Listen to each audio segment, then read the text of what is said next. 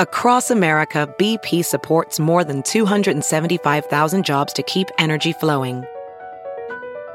Jobs like building grid scale solar energy in Ohio and producing gas with fewer operational emissions in Texas.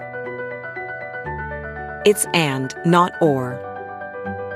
See what doing both means for energy nationwide at bp.com slash investing in America. Have you heard you can listen to your favorite news podcasts ad-free? Good news. With Amazon Music, you have access to the largest catalog of ad-free top podcasts included with your Prime membership. To start listening, download the Amazon Music app for free or go to amazon.com slash ad-free news podcasts. That's amazon.com slash ad-free news podcasts to catch up on the latest episodes without the ads.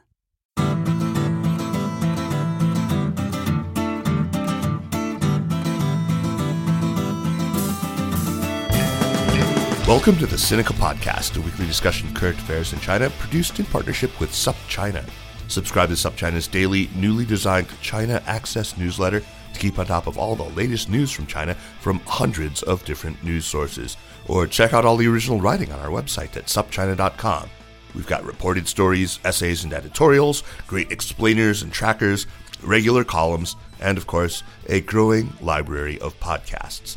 We cover everything from China's fraught foreign relations to its ingenious entrepreneurs, from the ongoing repression of Uyghurs and other Muslim peoples in China's Xinjiang region to China's travails as it wrestles with a surging wave of COVID 19. It's a feast of business, political, and cultural news about a nation that is reshaping the world. We cover China with neither fear nor favor. I'm Kaiser Kuo, coming to you from Chapel Hill, North Carolina. Today on Sinica, I am delighted to welcome a journalist whose work many of my peers and doubtless many of the listeners admire as much as I do, Demetri Sevastopulo of the Financial Times. Demetri is, to the best of my knowledge, the only reporter working for a major outlet whose beat is specifically the U.S. China relationship. On that beat, uh, just in recent months, he's managed quite a number of scoops and breaking stories We'll talk to him about some of those, as well as a longer piece he recently published that takes a critical look at the Biden administration's China policy. Demetri joins us from Washington, D.C. Demetri Sevastopulo, welcome to Sinica. Thanks, Kaiser. It's great to be with you. Yeah, it's uh, long overdue, long overdue. Okay, so I think I am first obliged to ask you how you landed this plum job. I mean, was this a beat that the FT editors had all along and I just didn't know about it? Or was it created and, you know, you were asked then to fill it? Or was it something else? I mean, and, and what does it say about the importance of U.S. China relations that it has become, at least at the F- FT, a beat unto itself? Well, you know, ironically, I've been at the FT for almost 20 years. And when right. I first started talking to them, they wanted me to come into Washington and be the Washington based Asia correspondent. But, but back then, they didn't have either the money or the bandwidth, or, or frankly, maybe the interest wasn't quite there. So I went off and did other things. And uh, over the past, well, five of the last six years, I guess, or five and a half years, I covered Donald Trump. I was bureau chief during the Trump years, during his presidency. And I had done two elections. And normally after that, with the FT, you, you move somewhere else.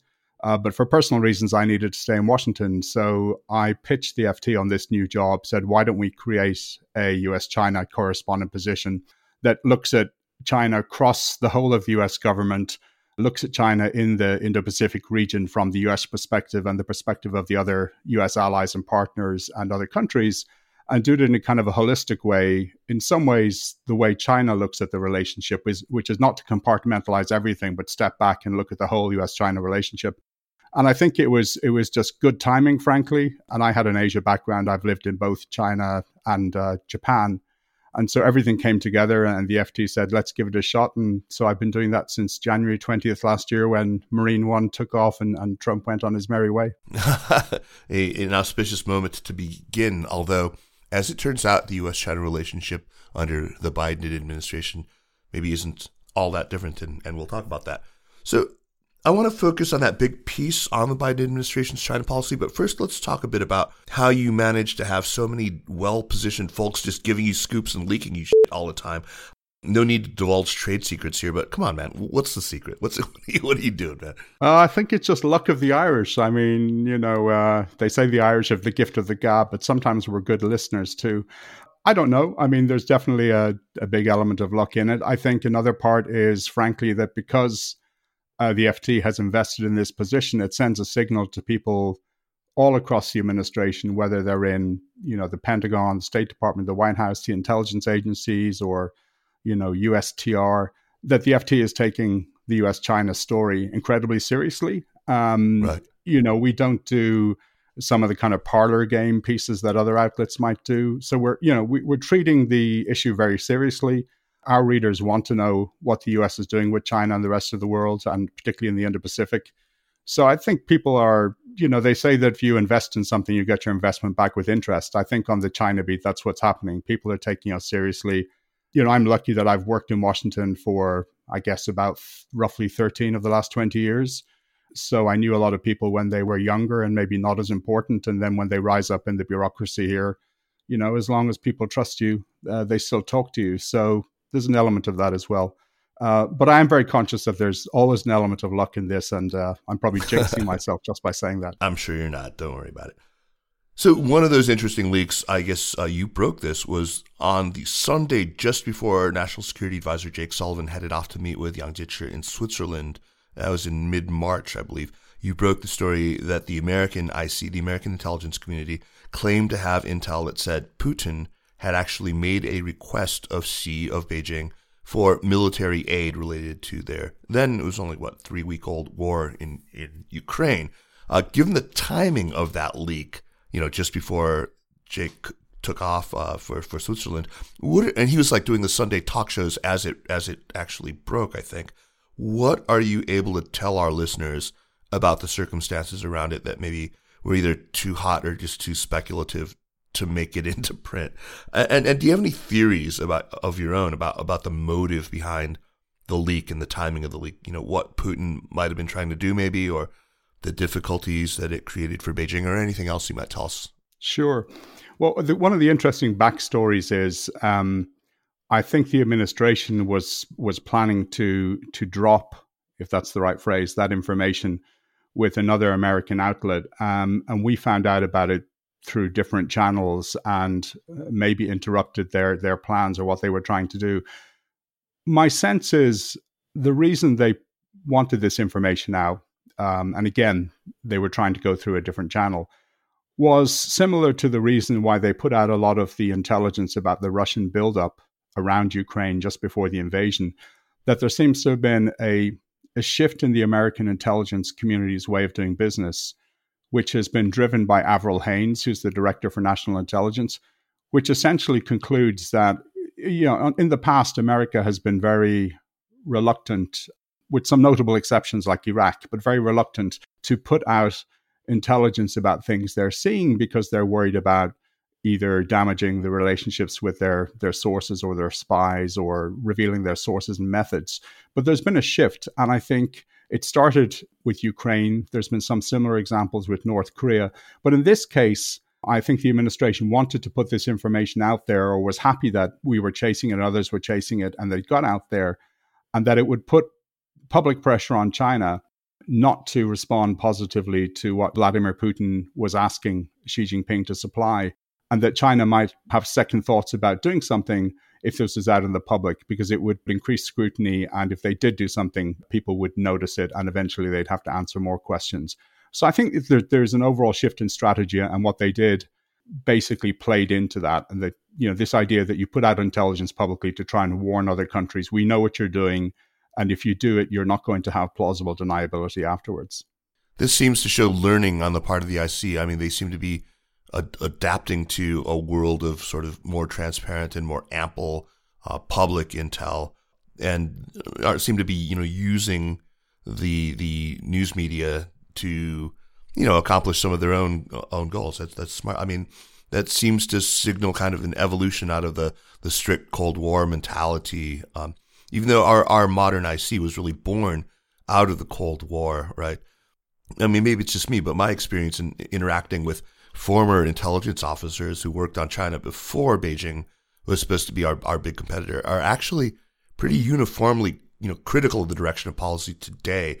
Um, that's always given me a little bit of comfort because they presumably have seen the worst of what China is doing. Um, what, what, about now? Do you feel like under under Bill Burns uh, and just under Avril Haines, you know, the uh, the intelligence community more broadly, are they changing their, their tone on China more broadly? Uh, do you do you get a sense that uh, they're getting anything about China right or or specifically wrong?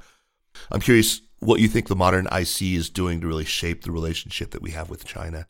Uh, it's an interesting question. I mean, I think if you look at the leadership, I mean, Bill Burns is, you know, widely respected. Um, I think from both sides of the political aisle, he clearly is very well respected inside the White House and the Oval Office, uh, and has the the ear of the president, and is seen as a very solid guy with incredible experience, who's has a very even keel you know, Avril Haines is also very interesting. Um, you know, she's really kind of risen in the system uh, quite rapidly and, and kind of meteoric rise.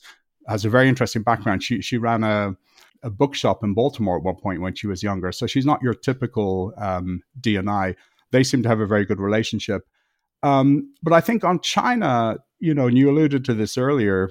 I think really the stance of the intelligence community in terms of what they put out publicly, what they say in testimony on Capitol Hill and, and what we hear privately when we when we talk to some people in that world is that the the skepticism about China is only growing, it's not diminishing.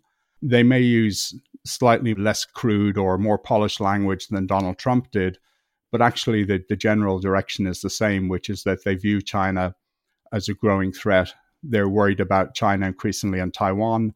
They're worried about the Chinese relationship with Russia, not just in the context of Ukraine, but more broadly uh, in the Indo Pacific. They're incredibly worried about some of the things that China is doing in the technology area, which uh, could make it very difficult for the US in years to come. And a, a really, I think, good example is in quantum computing. And there's massive concern that if China becomes genuinely the world leader in quantum computing, it will have a big advantage when it comes to decrypting encrypted American you know communications technology that that spy agencies use. And if you can do that you have a massive advantage. So i think the concern is is widespread. It just is it's delivered in a slightly like i said less crude manner than it was perhaps during the trump administration. But it's not nearly as gentle as it was maybe during the obama administration either. A lot of these people that i'm talking to i'm talking about um, were you know in the Directorate of National Intelligence, or you know, we're actually China desk officers or Asia desk officers during the Bush and Obama years, and uh, I, I, sense a real change. Uh, it is their job to worry, of course. So, I mean, mm-hmm. it's speaking of of technologies in which China has made significant advances. There was another major coup for you back in October of last year when you and your Taipei-based colleague, used another very widely admired China reporter, Kathrin Hille, uh, broke the news that China had tested a hypersonic glide craft that allegedly circled the world before descending at some absurd velocity. Uh, what I remember most clearly about that was this claim that it surprised the U.S. intelligence folks. So, how do a couple of FT reporters get something like this? I mean, something that's pretty, it's highly technical, it's secret, and presumably it required either, you know, a really highly placed Chinese source or maybe some satellite tracking gear that you guys have in London or something. Uh, uh, that I, I, I doubt that they have it just in the Taipei bureau or or there in DC, but just lying around some some super spy gear. Yeah, we, we just take it out at the weekend and we play around with it, and sometimes sometimes we get lucky, you know. You got lucky. Um, oh, I think that's a hypersonic glide craft. Yeah. What do you think, Kathrin? Another one. Um, I mean, some I, I won't go into the sourcing because for obvious reasons. Um, right, right. But I think again, it's a reflection of we are taking this story uh, very seriously. Uh, both Kathrin and I, between us, have probably, I don't know, 30 years of more of, of reporting on China, the PLA. Kathrin also reported on the technology industry when she was in, in Beijing years ago. So, you know, we, we focus a lot on these issues. Clearly, that story was very sensitive because the underlying information was highly classified and remains highly classified. The, the Pentagon has still only confirmed a few details of what we had in the story and hasn't said anything beyond what we wrote. But the fact that we got it shows you that there are some people in the world who believe that it was important to reveal to the public just how much progress China had made, for example, on hypersonic weapons. And just, you know, a, an amazing statistic, which, you know, is, is public, but it's worth repeating, is that the US has done roughly, you know, 10 or 11 hypersonic tests. I think there was another one yesterday that the Air Force claimed was successful. China, last time I checked, had done 280. Wow. And that was several months ago. So I wouldn't be surprised if they're closer to 300 by now. So, uh, you know, there's there's one view inside national security establishment in the US, which is that revealing that kind of information is dangerous because, again, you might be revealing sources and methods. You're showing the Chinese how much you know, et cetera, et cetera. And then there's another school of thought, which is there's a tendency in Washington to build China up to be this huge giant that's indestructible, or this country that all it does is copy and steal and it has no innovation. And the truth is, as you know better than I do, the truth is somewhere in between. Um, China does steal and copy an awful lot of IP and, and military weapons designs, but it also has uh, incredible innovation. Um, you look at the financial, the the fintech sector. You know, China was way ahead of America. Sure. So I think it's important to have a more nuanced um, an accurate sense of, of where the two countries are. Anyway, in that context, there were clearly people who thought it was important to get this information out publicly. So this was from the USIC then. So this came from the American side then. No, I'm not saying where it came from. I'm just saying that there are there are people, you know, in that world who basically think it's better to have a little bit more transparency. Right. Right. Uh, in terms of that kind of, you know, to show what China is doing. You know, there there are lots of countries who have a, a stake in this. You know, Japan, Taiwan, Australia, all of the allies. I mean, it's everyone's looking at this. And, and, as someone pointed out to me, kind of in a joking way, but actually it wasn't a joke, that, you know, Elon Musk and his people would have seen this uh, hypersonic weapon going around the world. I mean, you, it's it's very difficult to hide something like that. You might, you know, certain parts of the launch may not have been detected, or it's possible because of the types of radars and sensors that the US has in space, which are geared for a certain threat. It's it's I don't know this, but it's possible that, for example, something might disappear off a screen for a few minutes. But it's impossible to, to hide the whole thing. So there would have been an awful lot of people who knew that China had done this or had seen it and were trying to work out what it was. What was really incredible, and when we wrote the first story, um, I think we had a quote where someone said that China had essentially defied the laws of physics which of course wasn't true because if they defied the laws right. of physics, we would have had a much bigger story. Newton was wrong or someone else was wrong. But what turned out was what the Pentagon was most surprised by was not that the hypersonic glide vehicle had gone around the world, although that was that was a first and was very impressive. It was that as the hypersonic glide vehicle, which for, for people who aren't steeped in these things, is basically like a space shuttle. It's flying at more than five times the speed of sound, or Mach 5, which is what hypersonic means and it's maneuverable. You can you can control it. So think of a space shuttle, but just a slightly different configuration. And it's really hauling ass. Yeah. Yeah. As that hypersonic glide vehicle, as it was flying over the South China Sea, coming back in towards China after flying around the Earth, it fires a projectile or a missile of some kind from the hypersonic weapon.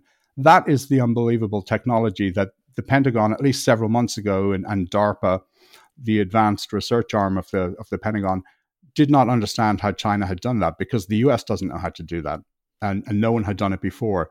So that was really the the highly advanced technological uh, development that China showed, and that is really what shocked people. And I think, again, the reason why some people were willing to take a risk and and and point us in the direction of this story was they thought it was important to show how much progress China had made and one of the interesting things, and this is a good lesson for reporters, including me or you know new reporters who are kind of rookies on beats. When I first got the tip about what had happened, you know, you go back and you read all the public congressional testimony or speeches that have been given by senior Pentagon military leaders or civilian leaders in the area that you're looking at. So in my case, it was the head of the Air Force, the Secretary of the Air Force, the head of Strategic Command, the head of Northern Command. And if you looked at all of their statements, there were actually little parts of this puzzle had been put out publicly. You know, one person had said that China had just tested a advanced hypersonic glide vehicle. Another uh, person said that China might have the ability to send um, something around the Earth um, and attack the Earth from space. Someone else said something. So if you look at all those pieces, actually a lot of this was out there already, and these senior military leaders were clearly trying to push the envelope a little bit. Hmm. Um, But they had to do it within the bounds of you know what was what had been declassified and what they could say publicly without getting into trouble. So I think there were there were clearly a lot of people, um, certainly in the U.S. and potentially beyond the U.S., who you know had a vested interest in, in getting this information out there. Um, and you know maybe we just got lucky, um, but I'm I'm not going to complain about that. Well, the strategic leg up that it would confer on on China, you know, that's obvious enough. But is this is this like a new frontier in in the nuclear arms race? Or do hypersonics genuinely pose a a, a, a quantum leap of a, of a threat? Are we going to suddenly start hearing about the hypersonics gap, just like we used to hear about the missile gap back in, in the 50s and 60s? I, I think we are. I mean, there's there are some people who downplay this. And so, for example, um, Secretary Lloyd Austin, the US Defense Secretary, recently got very kind of frustrated on Capitol Hill when he was asked about the gap between the US and China when it came to hypersonic weapons technology. And some people will will play it down and say hyper, hypersonics are not as important as others say, and and we shouldn't get too excited about what China is doing. But I think that's basically them not wanting to admit in public what's going on.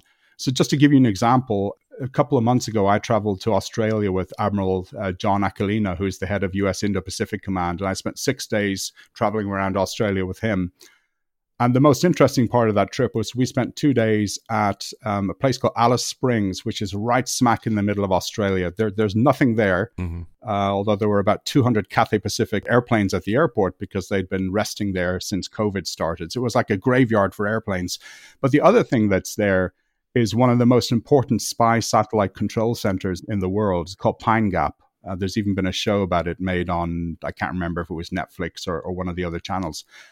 And I sat down with Aquilino, also the head of US Space Command, General Dickinson, and the deputy head of US Cyber Command, uh, General Moore, and did a, a, an interview with the three of them. And one of the reasons they were there was to talk to the Australians. This is a Pine Gap is a joint CIA Australian spy center, basically satellite spy center, but to talk to them about what more the US and its allies need to do in space. And one of the things they talked about was the need to have a different kind of constellation of sensors and different kinds of detection equipment that allow you to see hypersonic weapons as they travel around the Earth. Because one of the difficulties the US faces, and this is why the hypersonics question is important, is most of the US missile defenses, and people will argue as to whether they actually work or not, but putting that aside, the US missile defense system is essentially geared towards a, a rogue nuclear missile threat coming from North Korea, coming over the Arctic, um, you know, over Alaska into the US, the West Coast, the East Coast, or wherever. Right. The what China did with this um, combination of the the rocket and the hypersonic glide vehicle um, that they tested last July was you can send your your missile or your hypersonic weapon you know around the earth in different ways so one of the things you can do is you can send it around or under the south pole so that instead of coming over the arctic and down into the us it would come from the south pole up into the us and that's very important because, again, the US constellation of, of sensors and, and different pieces of equipment are basically geared towards the north. So this gives China a way to attack the US from the south, where the US doesn't have the same kind of defenses or ability to track and detect, um, and then ultimately try and hit that it has for weapons coming in from the northern route. So that's why it's very, uh, you know, significant. Also, in the same way that you can maneuver the space shuttle, the fact that hypersonic weapons can be maneuvered means they're much harder to hit. They're actually slower than ballistic missiles. Ballistic missiles fly, you know, much higher speeds than five times the speed of sound, but they follow a, you know, a, a ballistic track, uh, which, you know, if you see where the missile takes off, you know where where it's going to fly. Right, a parabola. That... Hypersonic weapons are different, and so that is really why this is is so serious. And you know, even in the last six months I've had several people who who read our story who weren't involved in you know the original story at all come to me and say, you know, it was really good that this got out public because it's a real wake up call for the US, and hopefully it will it will shock Congress and, and the Pentagon into stepping up their game and, and trying to catch up with China.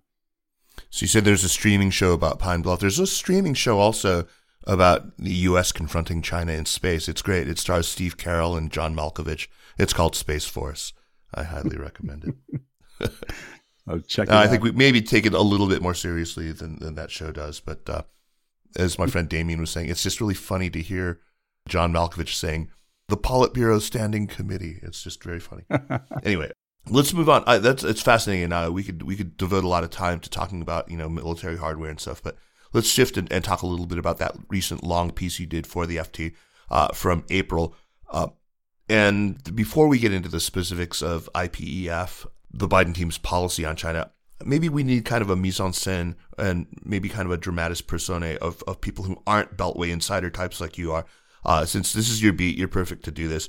Give us the lay of the land in DC and explain where different individuals or agencies or committees within the administration are and uh, um and how who's driving different aspects of U.S. China policy right now, and maybe give us a sense of how, say, you know, Kurt Campbell at NSC relates with with Jake, you know, who's notionally above him, or how they relate to Tony Blinken and and Daniel Kritenbrink at State, um, and how has this changed really from Obama through Trump to to the Biden administration? Maybe we can get into Gina Raimondo and, and Katherine Tai, you sure. know, the, the Commerce and USTR too. Um, so that's a complicated question. Where should I start? Let, us why don't we start with the White House? So I think in general on China policy, I think it's a very um, National Security Council driven administration. Jake Sullivan is is instrumental. Um, Laura Rosenberger, who's the senior director for China, you know, working very closely with Jake, um, very very important. Um, Kurt Campbell, you know, obviously instrumental to China policy, but I think more broadly, his role is almost more of the external face of the administration, someone who is kind of plugging in and out of the of the allies and trying to create some of these groupings and mechanisms uh, with U.S. allies in the Indo-Pacific, such as the Quad with the U.S., Japan, Australia, and India, or AUKUS, the the deal that the UK and the US and Australia uh, signed last year to help provide Australia with, with nuclear powered submarines. Kurt Campbell is, is driving a lot of that. I think, you know, it's been interesting. The State Department is playing its kind of traditional diplomatic role, but there hasn't been an awful lot of diplomacy between the US and China. I think partly by design that this administration came into office 16 months ago, 15, 16 months ago. And if you remember, they started out by saying, we don't want to have talks for the sake of having talks. They eventually had the summit in Alaska where Tony Blinken, Secretary of State, and Jake Sullivan met their Chinese counterparts, and it, you know, publicly, you know, was kind of quite an ugly spat that was on display for the media before they went behind closed doors. And then we had a story at the end of it where Yang Jiechi, the top Chinese foreign policy advisor, said to Tony Blinken, We look forward to welcoming you in, in China for the next round. And Tony Blinken said, Thank you. And then the, the Chinese delegation kind of looked at each other. And, you know, Yang Jiechi speaks fantastic English, but they weren't quite right. clear what Blinken had meant. So they had a little powwow and they came back and they said, um, What does thank you mean? Does that mean you're coming to Beijing? And, and Tony Blinken said, Thank you means thank you. And they left it at that.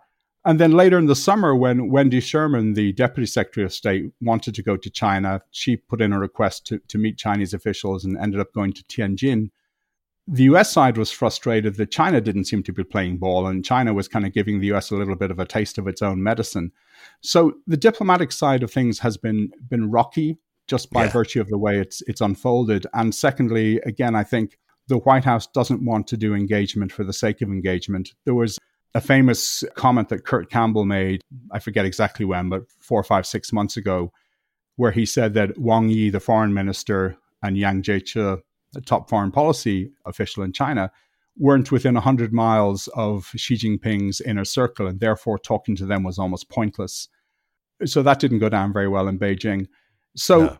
that's one side of things. I think in the Pentagon, you have Ely Ratner, who is close to Kurt Campbell, very hawkish on China, widely respected, I would say. But he's, you know, he's working for a defense secretary, Lloyd Austin, who is probably one of the least public US defense secretaries in, in recent times. He's not really out there, even on the war in Ukraine, for example. And he's not really out there that much talking about China. So the Pentagon publicly, I would say, is, is almost, it's not silent, but it's not playing the role that it has played in, in previous administrations that I've witnessed.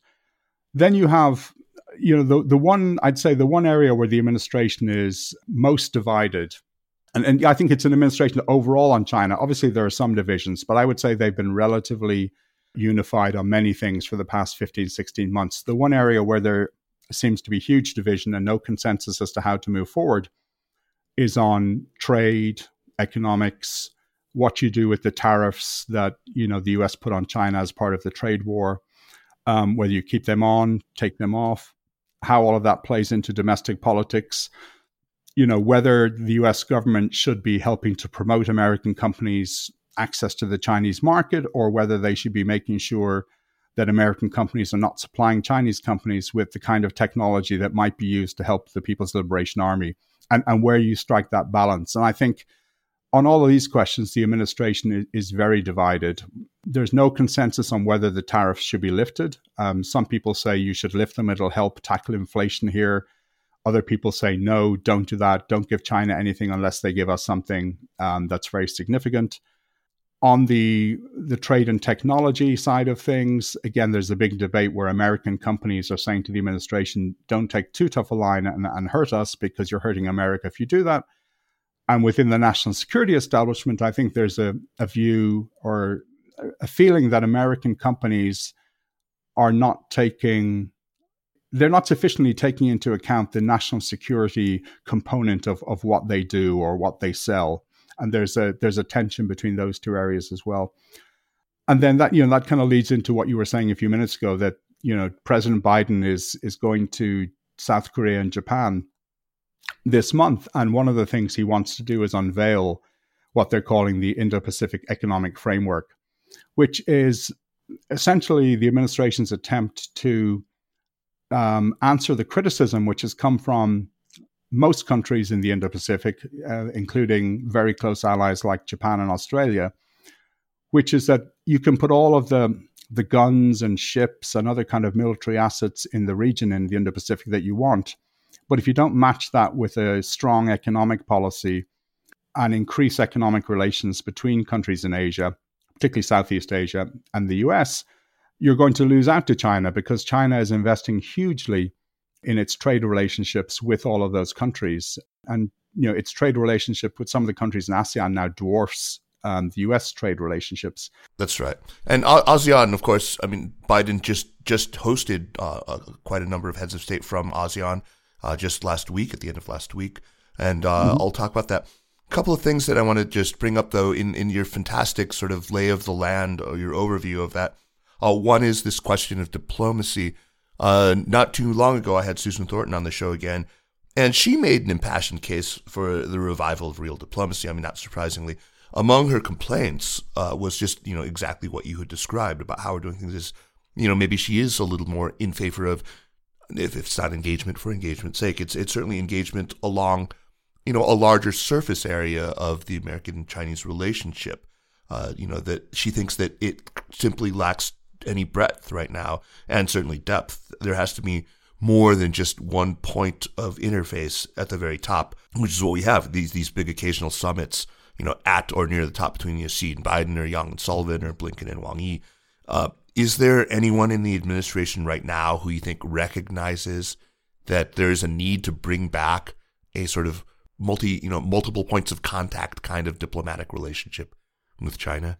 I think in in the very senior positions across the, of the U.S. administration, uh, there are not many voices calling for that. Mm. I think you know within again within the State Department, diplomacy is their bread and butter. So there are definitely diplomats who would like to be be doing more diplomacy. Um, you know that's their career, and I think they feel like they're slightly out in the cold at the moment. I suspect, just kind of anecdotally, I've heard people talk about different agencies like Health and Human Services you know other branches of the U.S. government where there's lots of stuff happening with China, which doesn't make daily headlines, but is probably quite important in terms of you know global health or or lots of issues like that. There there is engagement, but the kind of the consensus view among the top leadership in the in the Biden administration, I think, is that the Chinese government, at you know more than any point probably since Mao Zedong, power is concentrated or really strongly concentrated in in the hands of of one man, Xi Jinping, and therefore the kind of lower level engagements that you would have with Chinese diplomats or bureaucrats in previous years are actually less useful because unless you can change um, Xi Jinping's behavior or his view of, of how China should be acting in the world or different kinds of economic policy or foreign policy, you can have all the conversations you want with lower levels and it won't make any difference. And I think there's a kind of a frustration in it. Yeah, I mean, I, I personally think that's just that's that's completely getting it wrong because by only having those top level contacts, you reinforce Xi's monopoly on, on the entire, you know, the, the breadth of the relationship. You can actually dilute it by having more, uh, more points of contact, you know, taking care of more of the day to day. It takes things out, off of, out of his purview. Anyway, before we plunge into the conversation about the IPEF, last week, Biden made this little speech on inflation. He hinted he might be dropping some of the tariffs.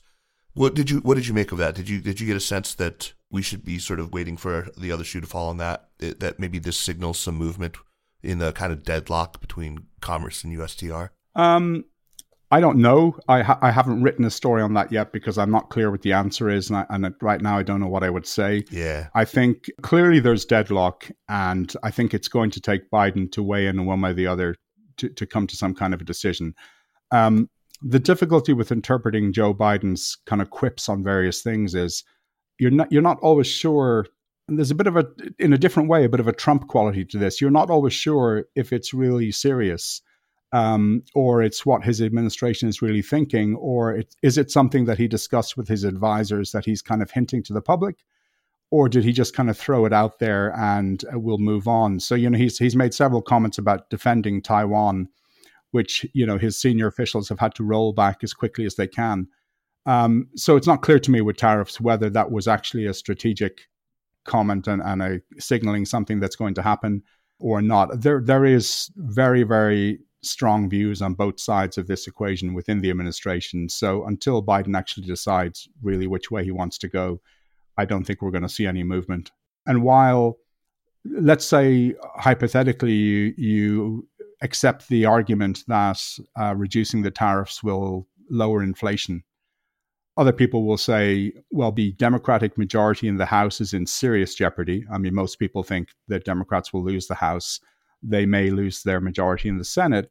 And so uh, Biden is also weighing up, on the one hand, inflation. On the other hand, if he if it looks like he's done something that China hawks will say was weak on China, well, then he's going to be hammered over the head uh, with that for the next, you know, whatever right. it is, six seven months to the midterm. So clearly, they're they're balancing the economics, the national security, and and the politics. And and the problem is they never talk about the politics of China, the domestic politics angle of China policy publicly, or, and even privately, they're very reluctant to do it. So it's quite hard to parse where they're going on this. But we, we can infer that, that that is something that's a, a gigantic consideration for them, and it's it's fairly obvious that it is. Uh, Jeff Bader, who headed China for the Obama NSC for a few years, uh, wrote a piece that was very critical of what he called, you know, Biden's Trump light approach. And he came on the show to talk about that, and he was lamenting this this fear that Biden seems to have of being labeled soft on China, you know, being you know attacked on his right flank. How big of a factor do you think that is? I mean, how it seems to weigh really large in in their thinking. I mean, was Bader right when he said that the GOP is going to hit you no matter what you do on China? And look, I mean, it's it's almost like that is is already baked in, right? I mean, it, there's already this assumption that he is light on. I mean, soft on China. There's all this stuff still in the air about Hunter, and so yeah, I I I wonder whether they should just sort of do what they ought to do and move on. I mean, inflation is a much bigger worry. It's it's it's got to be. It's interesting that you know some of the things Biden has done on China, Republicans will will quietly or privately praise. Yeah, yeah. Um, but obviously, as you get closer to the midterms, and both parties are guilty of this, um, you know, you go into politics mode and your goal is to beat the the rival and therefore you throw out everything that you can. But I think fundamentally around the country, if you if you strip out the politics, um, you know, I covered the 2016 presidential election and, and was all over America talking to just average American voters.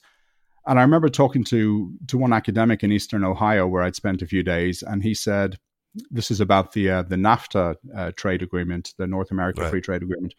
He said people in Washington don't realize, or many of them don't realize, that in Eastern Ohio, NAFTA is more unpopular than Osama bin Laden. Um, and he was only half joking. And you know, I've used that line a few times. Um, borrowed it from this academic.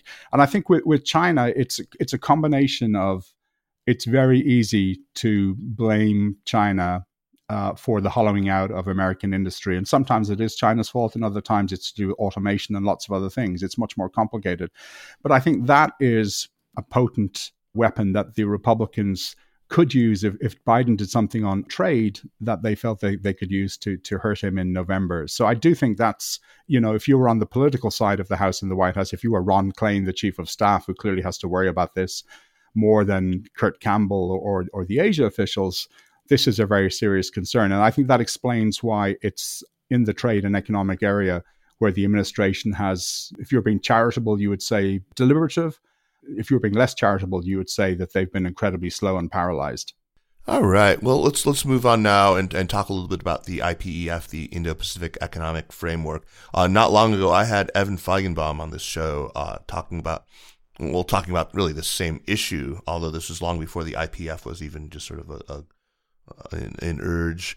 But um, he was talking about how our emphasis on the security dimension of, of Asia policy and specifically you know, our focus on, on the China piece of Asia security, it's hampering us. He had a, a really great phrase. He said that by providing security and not much else, while China has, you know, as you were saying, just by dint of the sheer size of its economy, by its ge- geographic uh, heft, and, and, because you know it has, as you say, just been deliberately forging all these deep commercial relations building infrastructure and whatnot, we we Americans risk becoming the Hessians of Asia. Uh, you know, these mercenaries just providing security and nothing else. I, am sure he would have said the same thing if you'd interviewed him for your piece from April, but you got someone else from Carnegie, uh, Paul Haenle, saying basically the same thing in different words. So this seems to be a broadly shared perspective, and it was the thrust of your piece, yeah? So tell us, what do we know right now about this forthcoming Indo-Pacific economic framework? Are we expecting Biden to to take the wraps off it when he goes to East Asia uh, very soon, as he hinted more at it maybe in the ASEAN meetings in the White House last week? So the the White House is is you know their intent is to unveil it when uh, Biden is in Tokyo.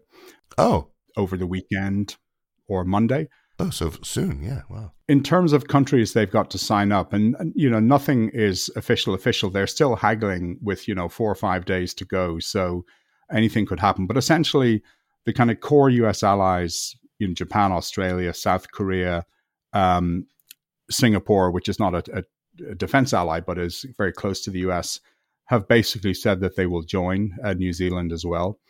Um, there are strong signs that India will also join, which would be a big deal because India was not part of the Trans Pacific Partnership.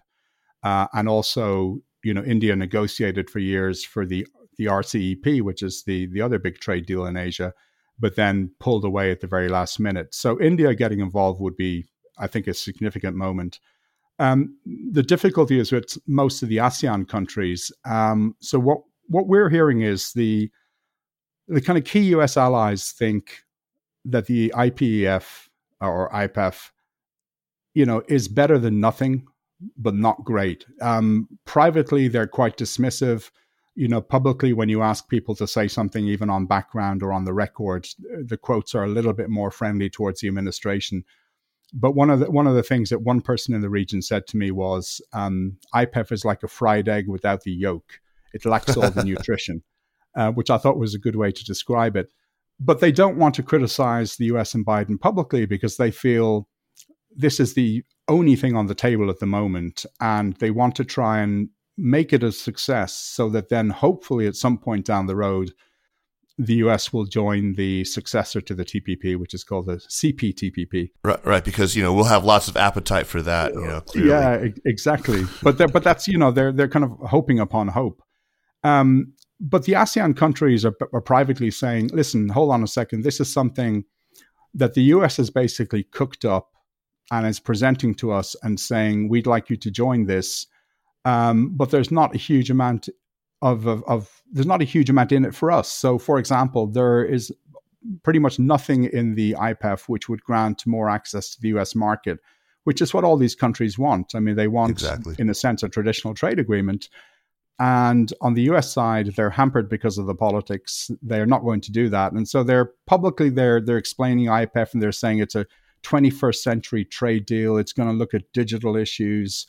Um, it's going to look at other things that traditional trade deals didn't look at. And I think there's an element of truth to that. I mean, it's important that trade deals keep up with the times, but it's also a convenient way to ignore the reality, which is most of these countries in Asia don't think the IPEF is going to make a, a huge difference. It's certainly um, to, difficult to see how it will help the US kind of compete against China um, with these countries. And that's why there's a lot of frustration um, essentially, the, if you sign up, it's it's as far as we can tell, it's going to be non-binding. So it's not even a binding agreement.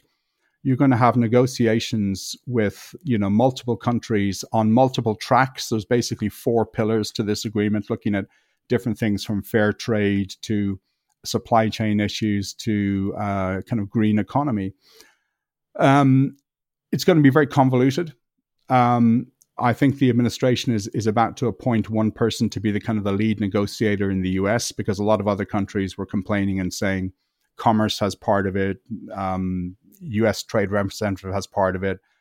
You know, the NSC is kind of in charge of it. There were there were too many cooks in the kitchen from the perspective yeah, yeah. of other, countries, but I think it's going to be really interesting to see how many countries Biden can get to sign up in the next four days and whether the countries will genuinely sign up like we're going to be proper you know involved in proper negotiations uh, in the different pillars or whether some countries will do a kind of a soft sign up which is to say you know we'll sign up to kind of hold consultations on these different areas and at some point that might lead to real negotiations so i think that's one of the questions is how many people has biden managed did he twist their arms at the asean summit in washington a few days ago and say hey you know, please work with me with this. It's it's not ideal, but if we want to tackle China, it's, it's crucial that you're there with us. It sounds like there's no downside for signing on, but I, I wonder what they're thinking. You know, first of all, there, there, that is an awful lot of cooks to be serving up a bland egg white scramble, right?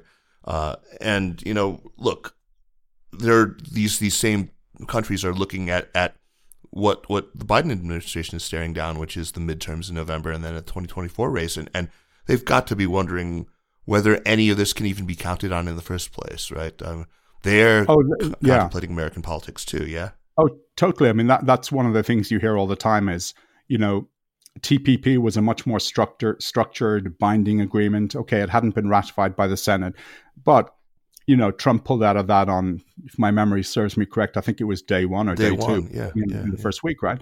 So the question is, in 2024, you know, how do you know that whoever the next president is, uh, even if it's a, a, different Democrat, is actually going to stand by this? I mean, remember back in 2015, um, when the TPP was concluded, you know, Hillary Clinton had been a huge fan. Uh, Kurt Campbell, you know, was definitely a big fan, and he was working with Hillary Clinton.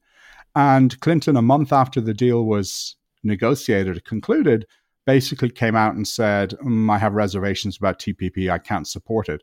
Um, so you know, it's it's not just Trump who is moving away from who you know moved away from these big ticket trade deals. The kind of the the zeitgeist in the country is against them. Even though when you look at polling, it shows that a majority of Americans believe that free trade is a good thing. But when it boils down to in key swing districts or states, the politics then shifts very dramatically in, in a way that makes them very difficult. So, you know, I, th- I think trade and economics is going to be the hardest component of US policy on Asia. And, and you know, to go back to the, the quote from Paul Haenle, which was basically the US has to be careful that its policy in Asia is not just all guns and no butter. That's right. That's right. So I wonder even if they were able to offer meaningful market access, is it your sense that if he had, you know, commitments to significantly lower barriers for for countries that signed on, that anyone would be motivated to turn away from China and towards the U.S.? I mean, none of these countries like this binary choice, right? Um, none of the, the mm-hmm. countries mm-hmm. of Asia, I mean, with a very, very few exceptions, you know, the new South Korean uh, administration, uh, which is very conservative, probably will, and, and of course Japan. But outside of that, I mean, what countries could be enticed by mere dangling of, of market access? By by the way, which in IPEF's case would be in an executive order that could easily be re- reversed in a, a, a, new administration. Who's going to be enticed to, to go all in with the U.S. on on that? I don't. I don't think any country, you know, any of the countries who are caught in the middle, are all of a sudden going to wake up and say, "Hey, I'm with America now. They've, you know, I can sell my palm oil into whatever."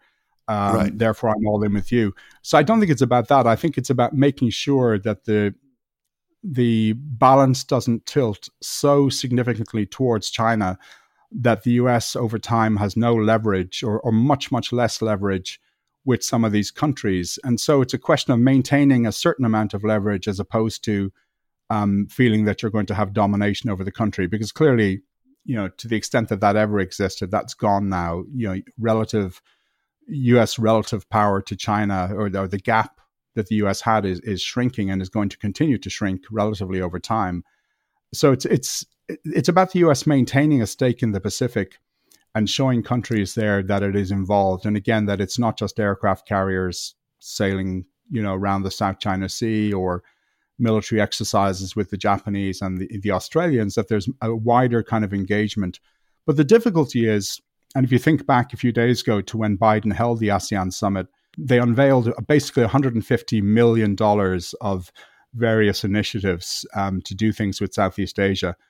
And when I first wrote the story, I mean, several others have the same story. There were people saying, "Are you sure it's million? Is it not billion? Um, and people were joking. And one person said, "Hey, Elon Musk spends more than that before breakfast every day. Uh, spread 150 million across 10 countries in ASEAN, and that's basically chicken feed." Now. I, I, know uh, that the White House was very unhappy with lots of the things that were being said online, and I can understand that. But the reality is that China is is investing a huge amount of money. The U.S. will often come back and say that U.S. foreign direct investment in, in many countries in Asia and in ASEAN is still ahead of China, and that may be true. But China is catching up incredibly quickly, and, and everybody you know who's watched China or dealt with China knows that the volume of what China does is very, very impressive, but the speed is even more impressive. And I think the US can't just look at what's happening right now. They have to look 10 years down the road and say, where is China going to be in Southeast Asia in 10 years? And is the US going to be able to compete? And, you know, m- recently there was a story which got a lot of attention in, in China watching circles, but I, I think in the broader media in, in Washington, certainly it didn't, which is the Solomon Islands, you know, Pacific right. Island nation northeast of Australia, signed a security deal with China. And before you know it, you've got the two top spy chiefs from Australia flying down to the Solomons. Kurt Campbell and Dan Kritenbrink, the top State Department Asia official, went to the Solomons with the deputy commander from Indo Pacific Command. All of a sudden, you have a full court press from the US saying, hey, uh, we want to work with you too. But the problem is, a lot of countries in the region feel that the US when it comes to the non military stuff, is always behind the curve. And it takes some kind of a shock to the system for the US to react and try and catch up.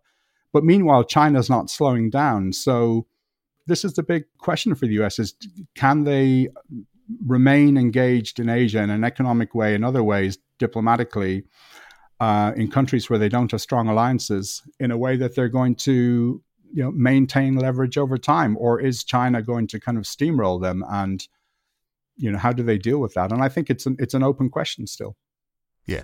So let's shift and talk a little bit about the military stuff about the guns and leave the butter for now uh, with the revival of the quad and this new AUKUS security pact uh, do you think that the U.S. military and defense establishment has like a, a, a real cogent framework for the modern U.S.-China relationship? Are, are, they looking at it still through the old Cold War uh, mindset, as China often alleges, um, you know, that China is America's new Soviet Union. I feel like the Quad and AUKUS, they, they feel there's sort of a, an ad hoc quality to them. NATO of the East is how the, you know, the, the China describes it. And I, I wonder how the Ukraine war affects China's thinking on this as well. So, to give us a lay of the, the security landscape. And then I will treat everyone to my, my, uh, limerick about AUKUS. Actually, I'll do that right now. I wrote a limerick about AUKUS. Anglo Saxons conspire to mock us, said Macron as he heard about AUKUS. So he recalled his ambo and tried to play Rambo, but looked a bit more like Dukakis. I appreciate yeah, that. Okay. My mother grew up in Limerick in Ireland, so I'm a big fan of limericks. Um, oh, oh, fantastic! All right, it scans too. It worked. So. uh, that was so good. I've forgotten the question. Oh no, no, we were just talking about sort of the security arrangement. So you know, is yeah. is this just sort of a, a new uh, NATO for the East, as China alleges? Is this you know a restoration of Cold War mentality, thinking uh, Quad and AUKUS and all this stuff? Is this containment to what's going on here? I mean, how should we mm. understand uh, American security arrangements in East Asia? Well, so I think an interesting way to think about it is to think back, you know, roughly ten years or so. And I remember I covered the Pentagon and intelligence agencies during most of the Bush administration and the start of the Obama administration. And I remember the time you had senior military officers in the US, um, including Mike Mullen, uh, who became the chairman of the Joint Chiefs, Navy Admiral. And I remember some of the senior brass saying, you know, yes, we're concerned about China. Yes, we want more transparency, et cetera, et cetera. But, you know, when people criticize China and say, why is it developing an aircraft carrier or why is it developing such and such? His answer was at the time listen, China is an emerging power. It's on its way to being a superpower. It would be strange if a superpower didn't want to have these things a blue water navy and, and all of these other capabilities that the US has. Um, now, that wasn't the majority view, but there was definitely a, a, view along those lines among some people. I think what's shifted is um, two things. One is the way China itself has changed its behavior and some of the things it's done domestically. So, for example, the repression or persecution of the Uyghurs in Xinjiang, the crackdown on whatever amount of democracy there was in Hong Kong originally. It's certainly less and less now. You know, this week we had the imprisonment of Cardinal Zen. Then you have more recently economic coercion towards Australia, towards Taiwan, uh, towards Lithuania uh, and other countries. And I think so. It's the combination of uh, China under Xi Jinping is becoming much more assertive and throwing its weight around in in a way that the US A is not used to, and B doesn't like because it's antithetical to U.S. Uh, American values and freedom, freedom of speech, etc., etc. The other thing is that the Chinese military has just grown so rapidly. I, I remember when I moved to Hong Kong in 2009 to be the FT's Asian news editor the Chinese Coast Guard was smaller than the American Coast Guard. The Chinese Navy was smaller than the American Navy. I mean, today, the Chinese Navy is way bigger than the American Navy. The Coast Guard is bigger. They've caught up in, in you know, they're catching up in many areas in terms of weapon systems. They've, they've surpassed the US and others like hypersonics. So I think there's kind of a, a shock to the system in the US. And the way I like to think of it, which is quite simplistic, but I think it's, I think it's a good lens is if you imagine the world as a big schoolyard, you know, one corner you have the US, which is this big kid, and it's got lots of friends around it. Some of them are genuine friends, uh, you know, Japanese, the UK, you know, some Europeans, the Australians. Um, some of them are friends because they've been bullied a little bit over the years, and you know, I won't say any names. Um, and then others are just there because they want protection uh, and they just want to hang out with the big kid who can protect them you know, in the other end of this, the other side of the schoolyard, you know, for a time you had the Soviet Union, but the Soviet Union, although it had more nuclear weapons than the US, and in that sense was very powerful, it wasn't integrated into the global economy. It wasn't an economic powerhouse by any stretch of the imagination the way that China is. Americans weren't buying products that were made in, you know, in Moscow or St. Petersburg for the most part. And, and now that that kid's fallen off the, the jungle gym and broken his arm. He's and that kid's that kid's you know has come back for a little while and and it's in a different corner of the playground right now. We can get back to that in a second. But in the other end of the playground you have this other big kid that's getting big and bigger very quickly. It doesn't have as many natural friends as the US for sure but it's throwing a lot of money around. So you know the ASEAN countries are a good example. China's investing a lot. It's investing a lot in Africa um, so it's winning friends is maybe the wrong word, but it's it's winning uh, you know partners of some sort, and it's not willing to be pushed around by the U.S. the way that it felt like it was pushed around in the past. I mean, China is now a confident actor on the world stage. There are some places where that may not be true, but it, you know, compared to ten years ago, there's a huge shift in Chinese confidence. And I think one of the biggest things that's happening in America is the just the broader body body politic, whether it's Congress, the administration, experts, you know, people grow up in America, they're used to being told that, you know, your local police force is the best in the world, your military is the best in the world, your democracy is the best in the world. And for the first time, you've got this other huge kid that's challenging a lot of these things. American democracy is under threat. I mean, look at January 6th. It's, it's difficult for American diplomats to sell American democracy because of some of the things that have happened. The Chinese military is getting bigger. You know, the US has got lots of, it's still a very resilient and strong society. I'm not suggesting that the US is in decline, but the relative strength is not there. And I think psychologically, in Washington in particular, Americans are struggling to get their head around the fact that China is going to be a big kid in the playground for a very long time. It's not about to collapse. It's going to be a major player that you can't ignore unless you have two parallel universes where half the world signs up to the US and the other half signs up to China. I don't see that happening. I think with global supply chains, it's just not feasible. Right. And most companies don't want to go that far. So I think there's a psychological issue. And, and until America really understands how it's going to compete with China, I think we're in for a long, kind of rocky road. So the new kid on the playground who's, you know, growing really fast, he's got this growth spurt going on. He's got a list of grievances. He's got a lot of a list of criticisms about how the big kid has been running things. Are there Chinese criticisms of American policy that the U.S. would actually be wise to open its ears to and to simply be more receptive to? What would you say if anything, is on that list of grievances that we maybe ought to, you know, to take take under advisement? Well, I mean, there's there's some areas where it's interesting, and it's difficult to answer because you you know you can't separate Xi Jinping from China. If you could, maybe you'd have two different answers. Sure. You know, there there was obviously an effort for a long time to try and bring China more into the global economic system, not so much in terms of just trade, where clearly it's already a huge, huge player. But in terms of, you know, obviously the WTO and other rules based uh, organizations or institutions, there was a push for a while, which is still in the background, to give China a bigger voice at some of the international institutions like the International Monetary Fund and the World Bank.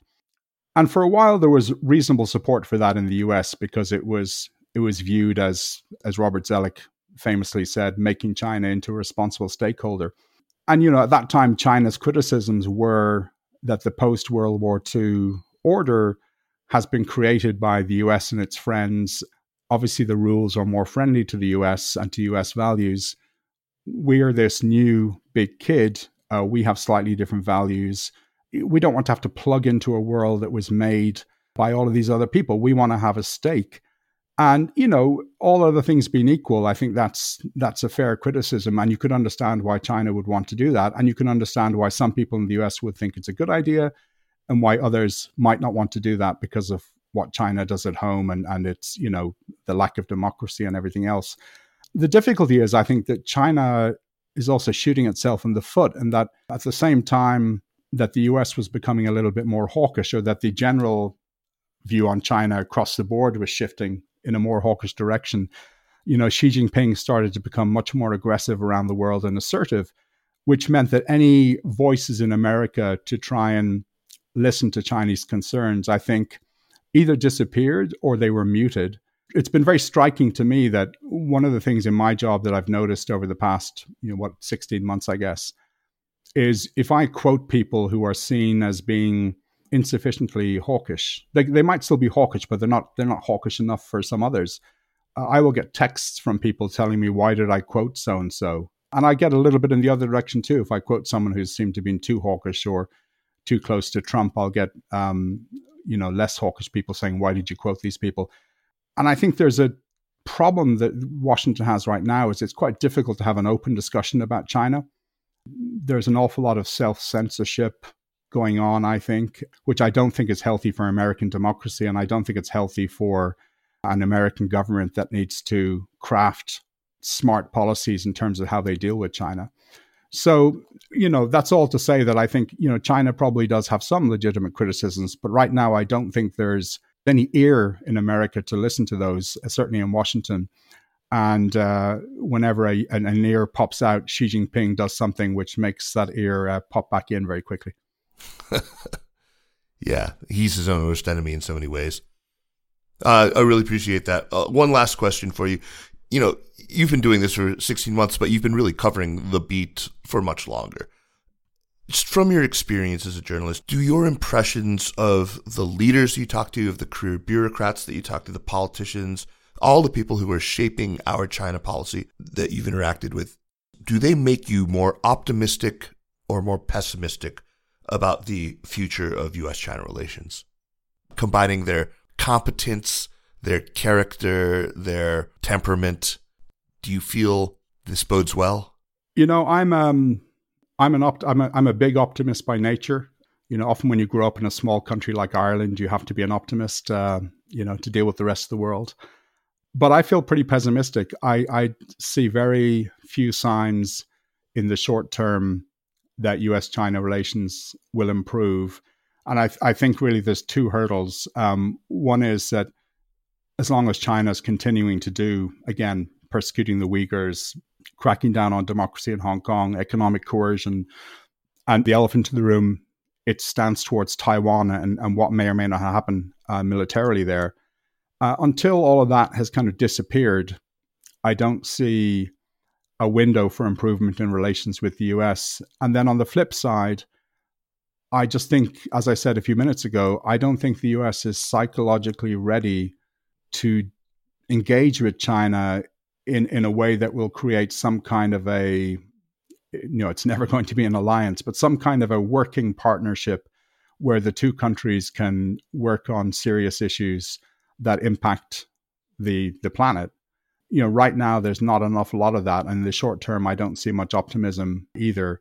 You know, in terms of the people, you know, there's an awful lot of smart people on China and Washington. I mean, I've no idea how many China experts there are in the government if you tally up all the different agencies and kind of private and public and secret and non secret. But there's also an awful lot of people who feel like they need to be an expert on China now and, and speak out on China who have zero or close to zero knowledge about China, about the Indo-Pacific, but it doesn't stop them from from bullshitting. Probably always an element of that. I mean, it's you know, it's a it's a democracy and it's a it's a free country and people are free to voice their opinions. But I do think sometimes the the experts get drowned out by the very loud voices who uh, don't really have a lot of experience or knowledge in the in the area. Demetri Sevastopulo, thank you so much for taking the time to chat with me here on Sinica.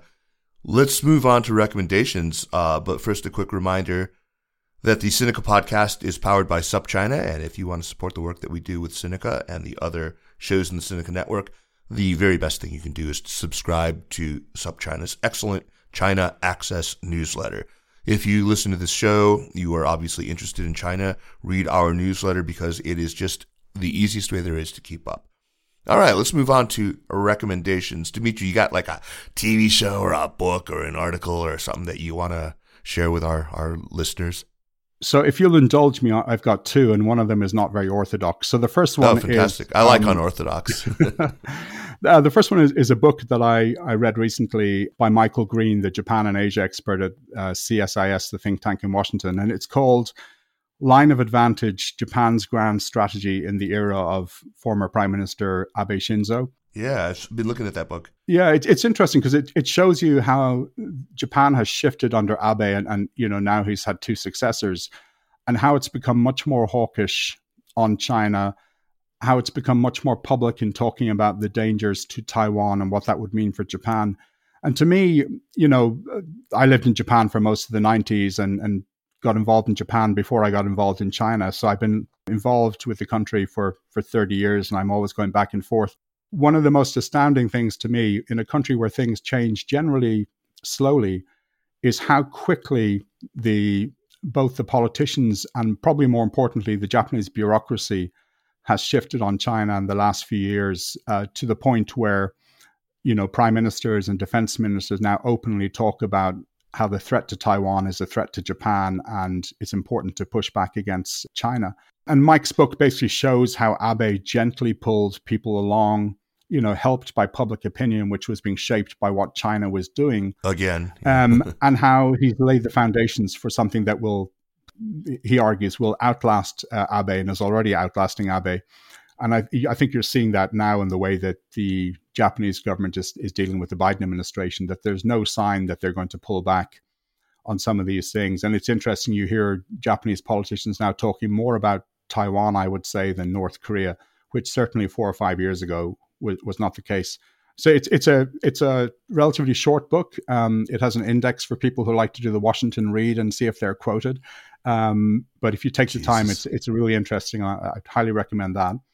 My second recommendation is that you know you have everyone on talking about books, and Evan Feigenbaum talked about a, a recipe book. I think it was a Ukrainian recipe book. Um, yeah. The one thing you need when you're reading and eating is a drink. So during the pandemic, I started uh, drinking different kinds of gin. Ah. So I'm going to recommend uh, an Irish gin. Oh. Um, and there's been a, a, real revival in craft gin distilleries in Ireland in the last few years. And one of my favorites is called Irish Gunpowder.